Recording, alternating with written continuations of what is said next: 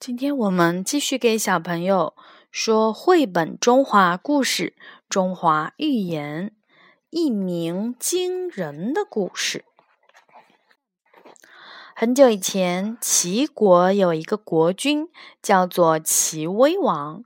这个齐威王呢，很聪明，在当上国君之前，就学了很多治国的道理。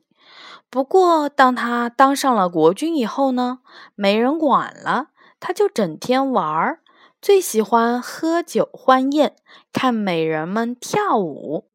大臣们一来禀报事情，齐威王就头疼，什么这里要修渠啦，那里遭旱灾啦，老百姓需要救助啦，他听不了两句，就不耐烦的把人统统轰走。自己接着玩儿，大臣们觉得这样不对，纷纷的劝谏他，他也不听。时间长了，文武百官都在心里埋怨，好多大臣也懈怠了起来，心想：国君都不管国家的事情，我操什么心呀？他们也不好好干活了。就这么过了三年，齐国的各项事务更加的混乱了。当官的不做事，就知道捞钱；士兵们没人训练，天天游手好闲；老百姓无人理会，还经常被欺负。整个国家都乱糟糟的。齐国周围那些国家一看呀，都想要趁机占便宜，于是纷纷来攻打齐国。齐国的士兵们好长时间没有训练了。再说，来打的人太多，哪儿挡得住啊？一时间，齐国的形势万分的危急。有一个叫淳于髡的大臣，他很着急，想要劝谏齐威王。可是齐威王不喜欢听人劝谏呀，该怎么说呢？淳于髡想到了一个好办法。他去找齐威王，说要给他出一个谜语。齐威王很有兴致，就让他说。淳于髡就说：“都城中有一只大鸟，落在了大王的庭院里，三年了不飞又不叫。大王猜这是什么鸟呀？”齐威王想：“我的庭院里。”哪有这样的大鸟？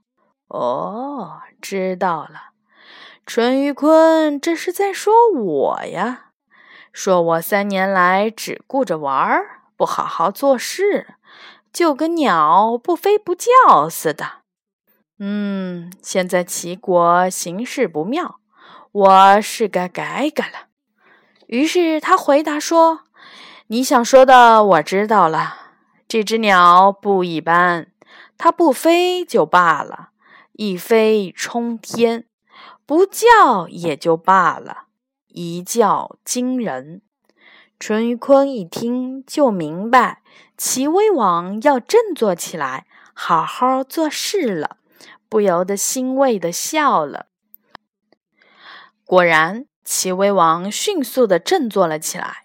召集全国的官员，考察他们有没有认真做事，谁干得好，谁干得不好，然后干得好的奖，干得不好的罚，贪官残暴的干脆撤职杀头。